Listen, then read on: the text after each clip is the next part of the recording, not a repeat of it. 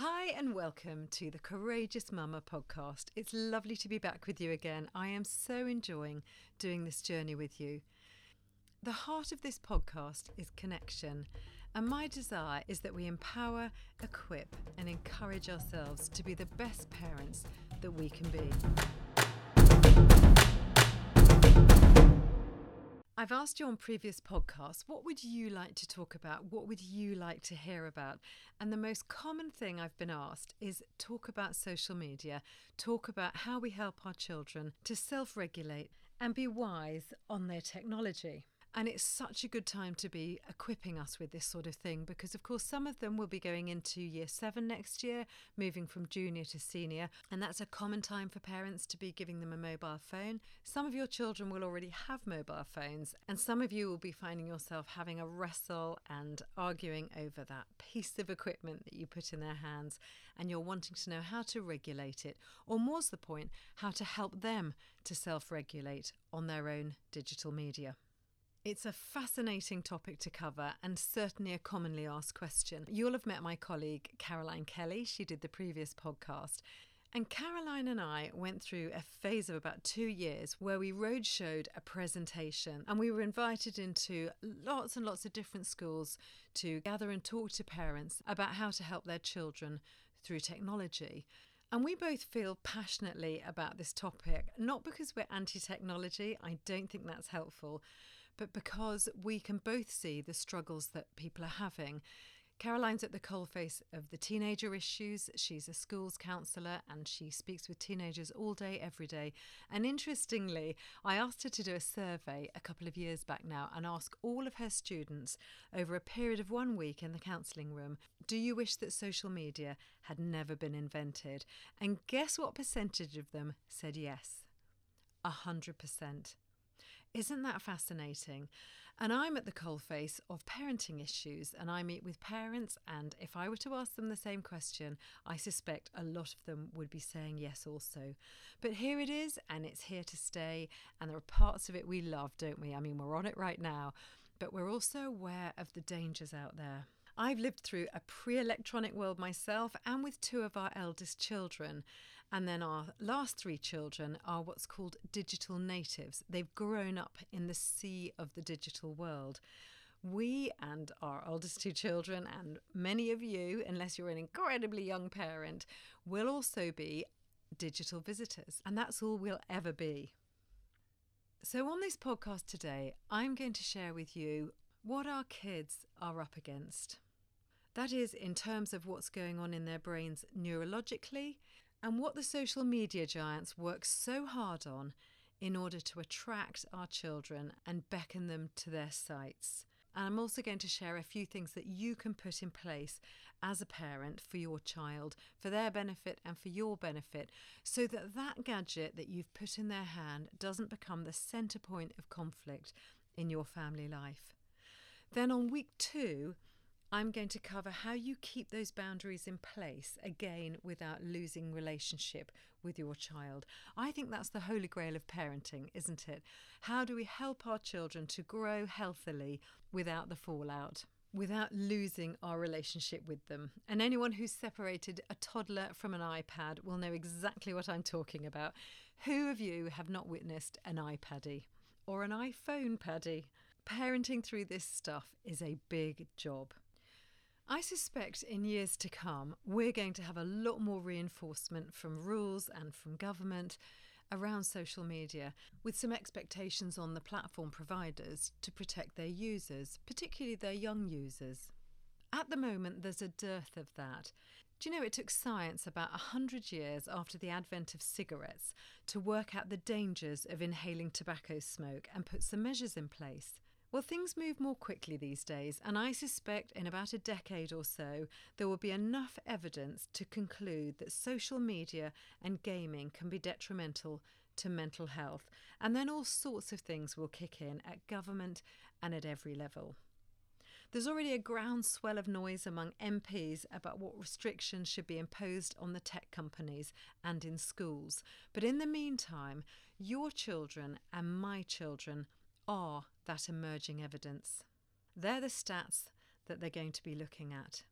They're the ones with unbridled access who they'll be watching to see the effect on. Our kids are the experiment.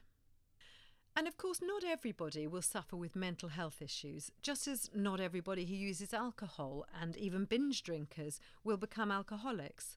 But there are many families whose children will be negatively impacted, and many that I know of who already are. You can look at the Data ONS site, it's a government stats site, and that shows the rise in young people seeking counselling and the rise in teen suicides. The waiting list in most counties for children to get in front of CAMHS, to get some counselling, to get some support and help is at least six months long. So, why is it all so challenging? First of all, let's look at what they're up against. Recent developments in neuroscience have given us a helpful new insight into how the developing brain works. Our brains have got two main areas from which they respond to external stimuli. First of all, there's the prefrontal cortex. That's the place, it's just up at your forehead, like where you head a football, the front of your brain, where reason and rational reign. Its functions include insight and judgment, um, it's impulse control, it's where you plan and strategize from, that's where problem solving takes place, and emotional reasoning. And then there's the amygdala. Well, that's a tiny little almond shape, hence amygdala, that's Greek for almond, in the sort of centre back of your brain that's your fight or flight responder. And it gives you a helpful adrenaline boost when your children or you are in fear of danger. So that will enable you to act outside the bandwidth of your normal characteristics when you're facing danger, such as, for example, jumping out of a second story window because the house is on fire, even though you're afraid of heights. You'll be able to do that, you'll get that adrenaline boost. However, sometimes the amygdala works outside its job remit and it responds not just to fear of danger, but to all fear. I like to think of the amygdala a little bit like a bouncer outside a nightclub. It's got a job, but sometimes, no offense if you're a bouncer, it's kind of looking for a fight, it's looking for trouble, and it can overreact to all stimuli coming towards it. And these are the sort of things that you and I and our children will fear that will jack up an amygdala fear of having the pride knocked, fear of being offended, fear of people's opinions of them. That's a really big one. Fear of failure, or simply fear of not getting what they want. And actually, whilst the prefrontal cortex matures around your mid 20s, I mean, you could argue that some people's never mature, but that's a whole nother issue. The idea is that it does mature in your mid 20s. Your amygdala, on the other hand, fully matures by the age of two. So it's ready for action. It's ready to defend you from a very young age. And that's why you'll find that a toddler can clock another toddler over the top of the head over the simple matter of wanting that particular toy. And hopefully that helps to explain why young people sometimes react impetuously and impulsively rather than waiting for that kind of careful consideration of the cause and effect. What might happen if I take this course of action? I don't know if you've ever witnessed that in your children, stomping off, mouthing off, and generally making impetuous and sometimes poor choices without the proper consideration of the consequences. Or is that just my kids? I doubt it. So, in those moments, the amygdala is triggered and in full flow, while the dear old prefrontal cortex is slowly maturing and developing. And whilst an iPaddy or a bang door, a rude word or a strop or some defiant behaviour all have their rightful consequences and can be managed in family life, poor, impetuous online choices can be harder to monitor, can't they? And they can be harder to coach and they can cause problems and hurts and even disasters. So you've got your underdeveloped prefrontal cortex and you've got your ever ready amygdala, and now add into that mix dopamine. Dopamine is a neurotransmitter in the brain that sends us foraging to pursue our primal needs for food, warmth, and shelter. The top three on Maslow's hierarchy of needs, we will fight for those, and dopamine will be our greatest ally in those moments. In fact, you'd probably be lost or dead without it. Research has shown that a dopamine deficient mouse next to a pile of food will die of hunger. Dopamine will enable that mouse to take action towards a reward. It's what gets us off our chair and going to the fridge, or going to get a drink, or going for those things that we need in order to survive. But research has proven that for various reasons, dopamine distribution in the early adolescent brain drives them to greater risks than the adult brain in pursuing reward thrills. And that motivation isn't just reserved for their primal needs, but to all sorts of rewards for sweets, for physically fighting for a toy, for their screen time, and as they get older, for the thrill of extreme sports, sexual experiences, alcohol, or social affirmation, which is available online now. And of course, in some cases, gambling and drugs. Dopamine is their sidekick and their motivator for all of those things. Dopamine loves the anticipation of satisfaction, what you and I might call the thrill of the chase. And once satisfied, all things being equal, that perceived need takes a break. Such as if you're full, you'll stop searching for food. If you're warm, you'll stop searching for blankets or turning the heating up.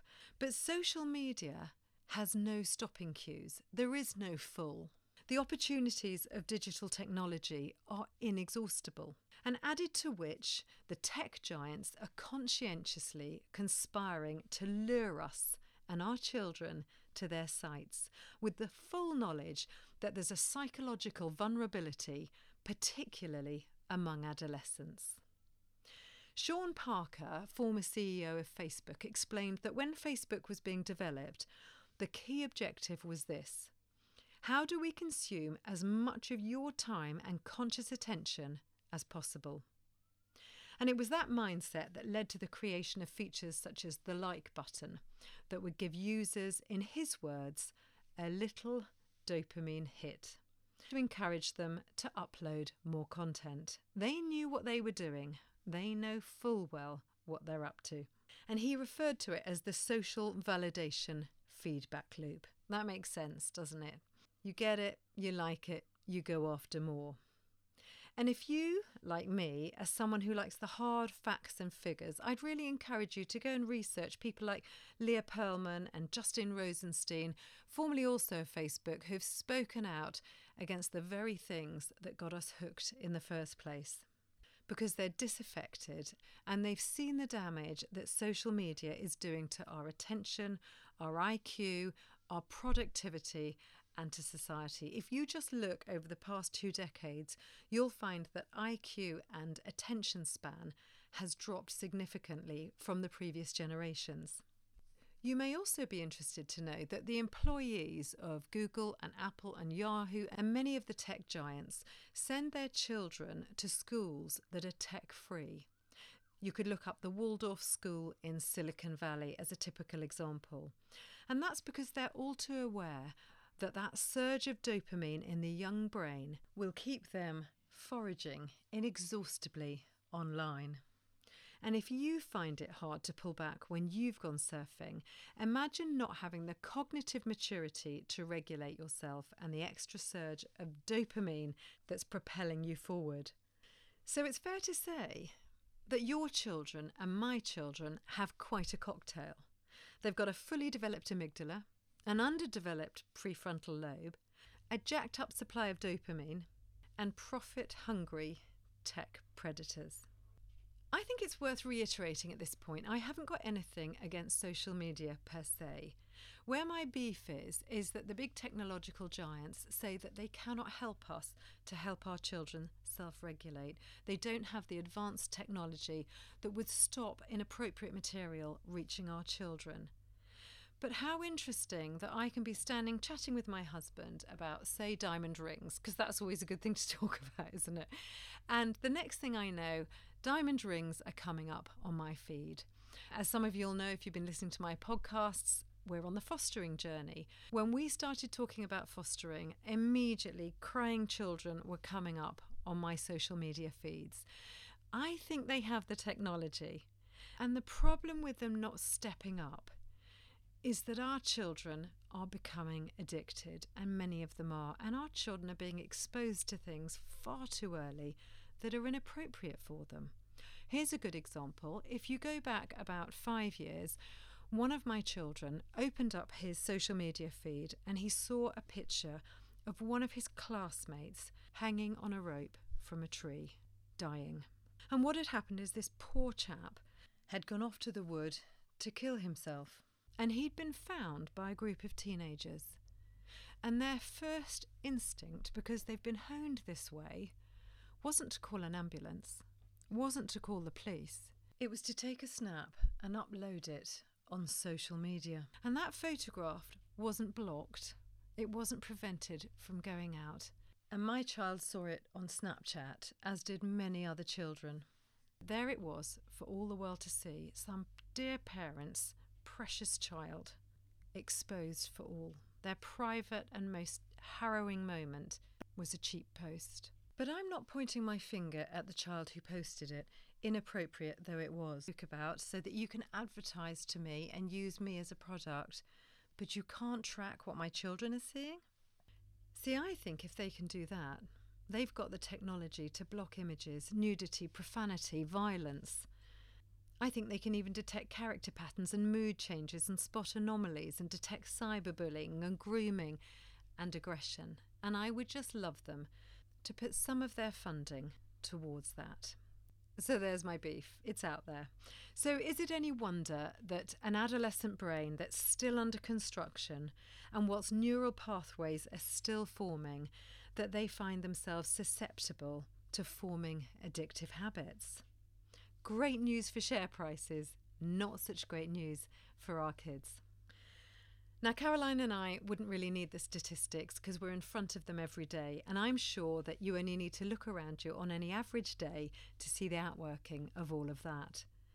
And counsellors and doctors that I've worked alongside and headmasters will all point to the symptoms that they regularly hear from their clients and their pupils aggression, irritability, emotional instability, anxiety, and depression that they often link to the online world of the child, all characteristics of addiction. So, having said all of that, I'm now going to offer you great hope, but it's context and it's landscape, isn't it? And for my part, I find that when I understand what's going on in their brains and I understand what they're up against, I can be more compassionate when they're making poor choices. I can stand alongside them rather than opposite them head to head. So that's what I'm hoping that that information has done for you. So, how do we parent into all that? Well, I know that it is tempting to wish that we had that magic wand and we could wave away social media and go back to those heady days when they didn't have to communicate through electronic devices. But think of it this way it's in the home years that we can coach and encourage our children to self regulate in the world that's waiting for them. And the environment that our children will be adults in will have far more temptations and choices than any other time in history, than any previous generation had to contend with. And so it's actually our privilege that we get to walk them through it in their teen years. What use would it be to them if it got thrust into their hands at 23 when we hadn't had a chance to speak into that or influence it? And I find that there are two common reactions to the difficulties of social media. And you've got parents on the extreme ends of the spectrum. One extreme is to bury our heads in the sand and just go, do you know what? I hope they survive it, it'll pass. And they might survive it, but what condition will they be in emotionally if we don't play our part? And the other extreme is ban everything, stick them in an ivory tower, don't let them near it, don't let them have it. And then we miss the opportunity to be an influence on them to show them how to be well connected, well adjusted, healthy young people whilst having access to an electronic device that communicates with people they know and people they don't know. Because we're not powerless, there is so much as parents that we can do. So, the first thing that I recommend is make a contract with your child. When you go and get a phone from a provider, you'll be asked to sign a contract. By that same token, when you put a digital device into your child's possession, it's a great idea to form a contract with them. Now, that could be verbal or that could be written. clients of mine and people who've come on courses and attended my conferences have done it in both ways. The point is that it's crystal clear. So when you have a clash six months hence, four months hence, two days hence, two years hence, you can both look back and go, yeah, that's definitely what we agreed. So personally, I find it easier to have it written down. But if you've got a clear way of communicating and holding that without having to write it down, then that's absolutely fine too. But before you sit down and you think about that contract, sit down and listen to your child. They have got so much to share with us on this topic. They're reporting directly from the front line. They know things. So it's helpful to start by asking what they think and ask them what they think the 10 pros and cons of social media are or gaming, whatever the issue is that you feel that you're going to be tackling. That way, what you're doing is you're taking that issue from in between you, where it could potentially be a big point of conflict, a barrier to communication, and you're putting it in front of you so that you can sit side by side and you can both look at it together. And if you go off and you write those 10 things over a period of 10 minutes or two days, whatever it is, and come back and share them, you'll have engaged with the pleasures of social media for them, and they will have engaged with the dangers of social media that you're seeing. One parent said to me that her daughter went away and thought about it, and on her list, she'd noticed that media sites don't have children's best interests at heart. Isn't that just so much better coming from her? She'll engage with it and she'll hold that as a truth. Whereas you and I know that if we had spoken that out, it would just bounce off their heads, wouldn't it? Another child cited that he felt it helped his social confidence. Well, that's a brilliant conversation to be having with your child. So, what sort of boundaries should we then put in place on our contracts? And again, if you can agree these with your child rather than just list them out, if you can make that contract together, you'll get far more buy in from your child.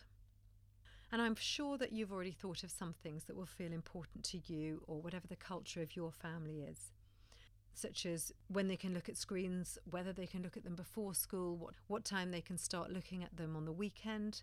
So, whatever your time limits and boundaries are that you've already thought of, can I encourage you to make your child responsible for their own management of those boundaries? If you don't want to hear your voice constantly going, you're on that thing too much, I can't see your face, that thing's always in front of you. How long have you had? I think you've had hours on that thing. You know, you can hear yourself, can't you? We know it, we do it. But if we can actually make them responsible with the consequence linked to their responsibility, they will rise up and be able to time themselves. For example, if our children are on a screen, at any point we should be able to go in and say, How long have you been on for? And if they can't tell us when they went on or how they're timing themselves, then the consequence will kick in. So they quickly learn it's better to time yourself. And if they can save the world with two thumbs on a game, they can definitely find a timing device on any piece of technology. So, I'm now going to share just a few boundaries that we've found helpful over the years. I am using ours simply because I thought it through and I think it's helpful to offer things that have actually worked in practice and that aren't just idealistic. So, we have a port in the corner of the kitchen, and that's where all the mobile phones get plugged in, and there's a little basket that they go into. And ours have to return the phone to port when they get home from school, and then they can have them back after dinner and when homework is done. And right up until they're out of full time education at 18, they have to return their phone to port half an hour before bedtime. Oh, yes, we were hugely popular for that one. But they know it. They've signed the contract and they know if they want the phone and the contract paid for, that's the territory it comes with. And another thing is, we have a digital amnesty on Sunday afternoons. They not only survive, they thrive. They actually really enjoy being off grid. And here's my toppest tip buy an alarm clock. They're now available as a separate device in stores like Argos or your local supermarket. And you know, I'd be really bold here and say that where parents report disconnect or an inability to communicate with their child or a growing sort of distance between them. It's the question I'll often ask do they have their phones in their bedroom with them? And 99% of the time, it's a yes. Now, I'm not saying that you'll have a perfect teenager if they don't have their phone in their bedroom. What I would say is it's a battle worth fighting. And I know some people might say, but don't all teenagers disconnect? And I would say, look, they develop independence, but they don't need to develop disconnection.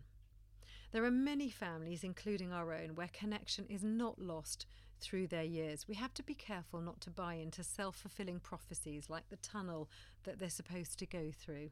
And if you think of it from their point of view, if they've got all that neural activity going on and it's two inches from their head at night, how can they realistically resist? I mean, you and I find it hard enough not to respond to pings and pops, don't we? So if they've got a friend and they're desperate to hear back, or they want to know how many likes there's been, or they really want to communicate or be part of a particular group or a loop, and it's flashing next to their heads, do you think they've really got the wherewithal to resist that? So I think, so I see it from this perspective. It's unfair to put that temptation next to them. The kindest thing we can do is put some boundaries in place there. And what about social media?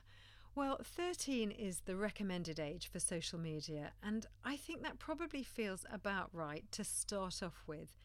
The minimum age for WhatsApp has been moved to 16, but you know, the NSPCC did a survey a couple of years ago and found that over half of parents are unaware of the minimum age for social media. And if we give them that piece of technology and we allow them to have any app that they choose, they're not growing with that phone. We don't open up a maths book and then expect them to sit a GCSE the next minute.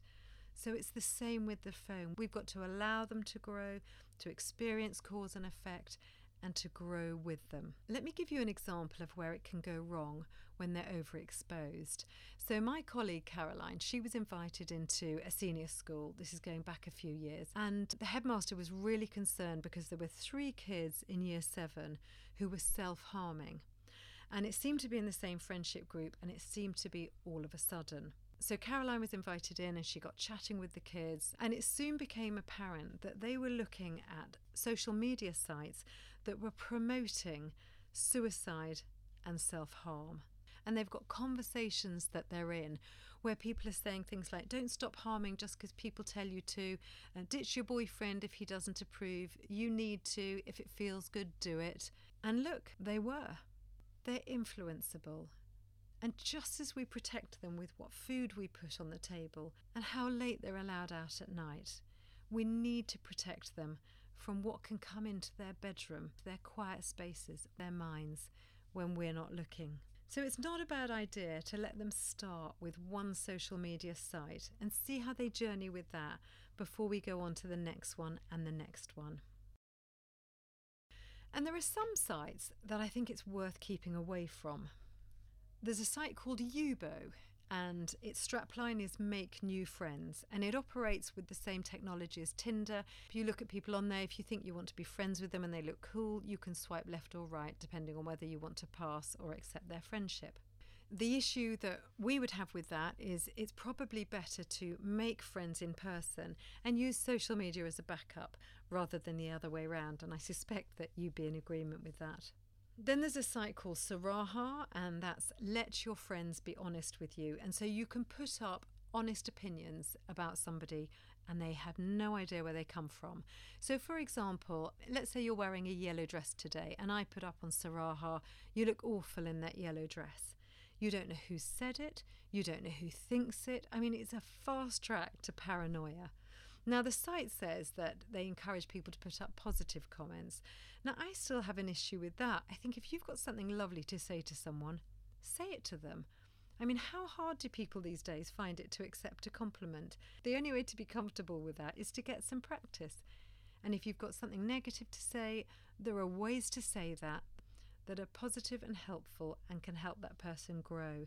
Hiding behind a site, probably not helpful. Omegle, which is basically make friends with strangers, rife with paedophilia, a real issue for the police. So let me give you a story around that. There was a headmaster who spoke to me about an issue that they were having in their school. And basically, they had this boy, he was in year five, and he suddenly, out of nowhere, just had really over sexualized behavior. And they couldn't work out where it was coming from. They chatted to the teacher, they chatted to the parents.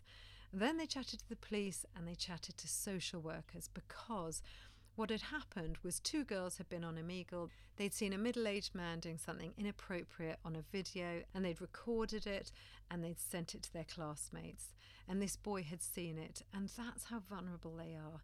You can't unsee that kind of thing, it sets off triggers in their minds. And then there's Whisper, which is an anonymous confession site. So the kids will take their issue that they're struggling with at the moment and they'll find a stock photo from the site with the idea being that putting it out there provides them with a cathartic process. I would want to say that personal issues require personal responses, not social attention. It's also worth noting that it's well known to be a shaming site and a place where you post blatant sex requests. Not a healthy site for our teenagers. What I would want to say though is let's not get too frightened about what's out there. Let's be aware but actually, it's far more common for kids to want Snapchat and WhatsApp than it is for them to go on these other sites. However, they're populated, and so somebody's looking at them, and there are many issues that the police have with kids on those sorts of sites. So, what about monitoring? How do we monitor all of that as parents? It can be overwhelming, can't it? Well, some parents choose to have open access to their children's tech. I know that that can be effective, but the method that we prefer is to ask them from time to time if we can just go through it with them. Both of them are effective, neither of them are foolproof. So, for example, if your child's technology is in the port in the corner of your kitchen and you've got their passcode and you decide to rifle through it when they're asleep, you're bound to come across things that will unsettle you. But some things have a logical explanation, and I think it's only fair to allow them to explain their way through things. And there's another side benefit too. So let me give you an example. Our kids came in from time to time and we'd just spot check and say, hey, should we sit down and have a look at your phone? And of course they go, oh, yes, please, Mum, I'd really love to do that. Did they ever? They go, yes, okay. So we just pop through and randomly have a look at a few things. And I was going through the WhatsApp of one of my children's phones with him. And I said, oh, that's interesting. This one's called Gangbang. Do you want to explain about that? And he said, "Oh, yeah. Um, one of the one of the guys changed it. Um, you know, you can go through it if you like." And so we went through it, and it was all pretty innocuous conversation. How are you doing? Fine. How are you doing? Fine.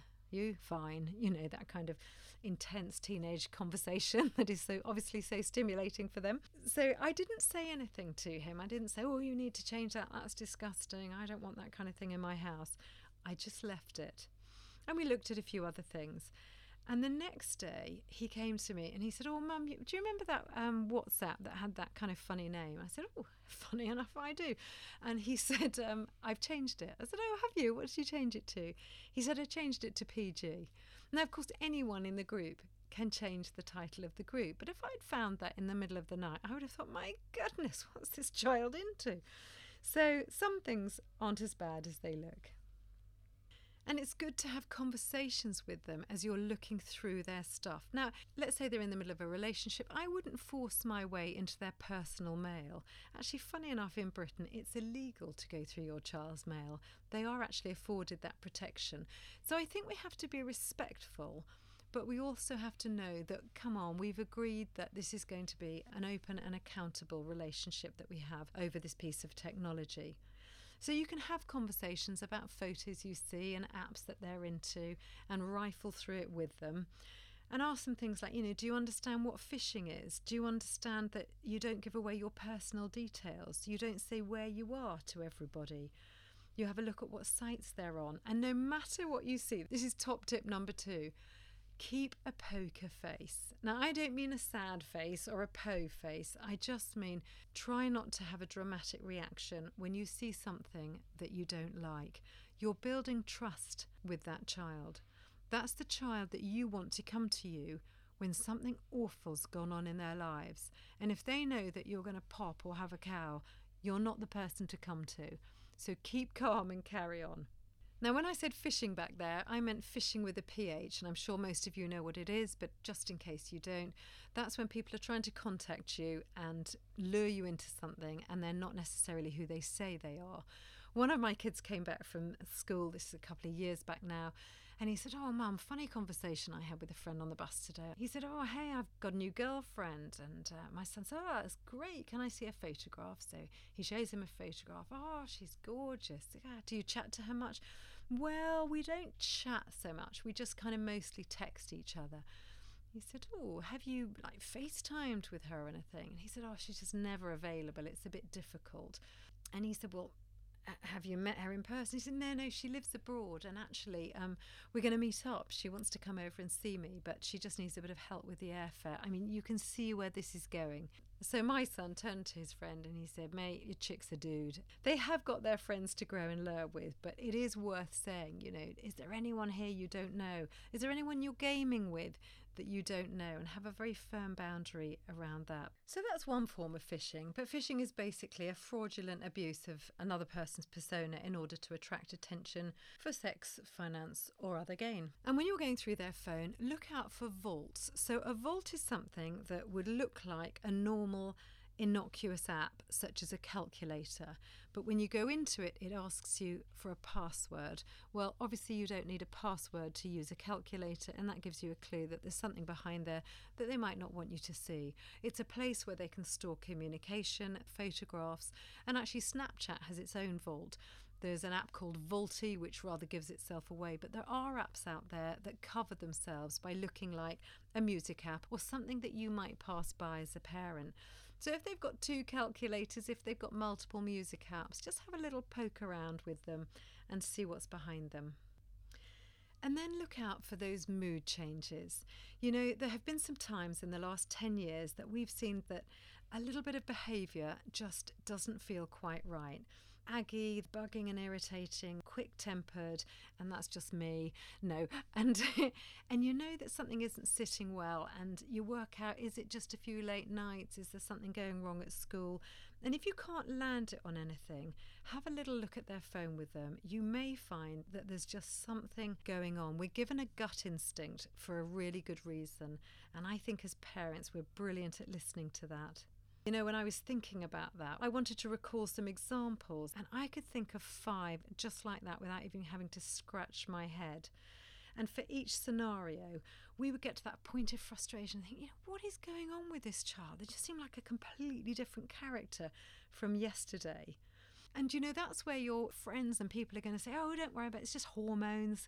It's girls, you know what they can be like. They're eight, they're having a hormone spike. They're 12, they're getting pubescent.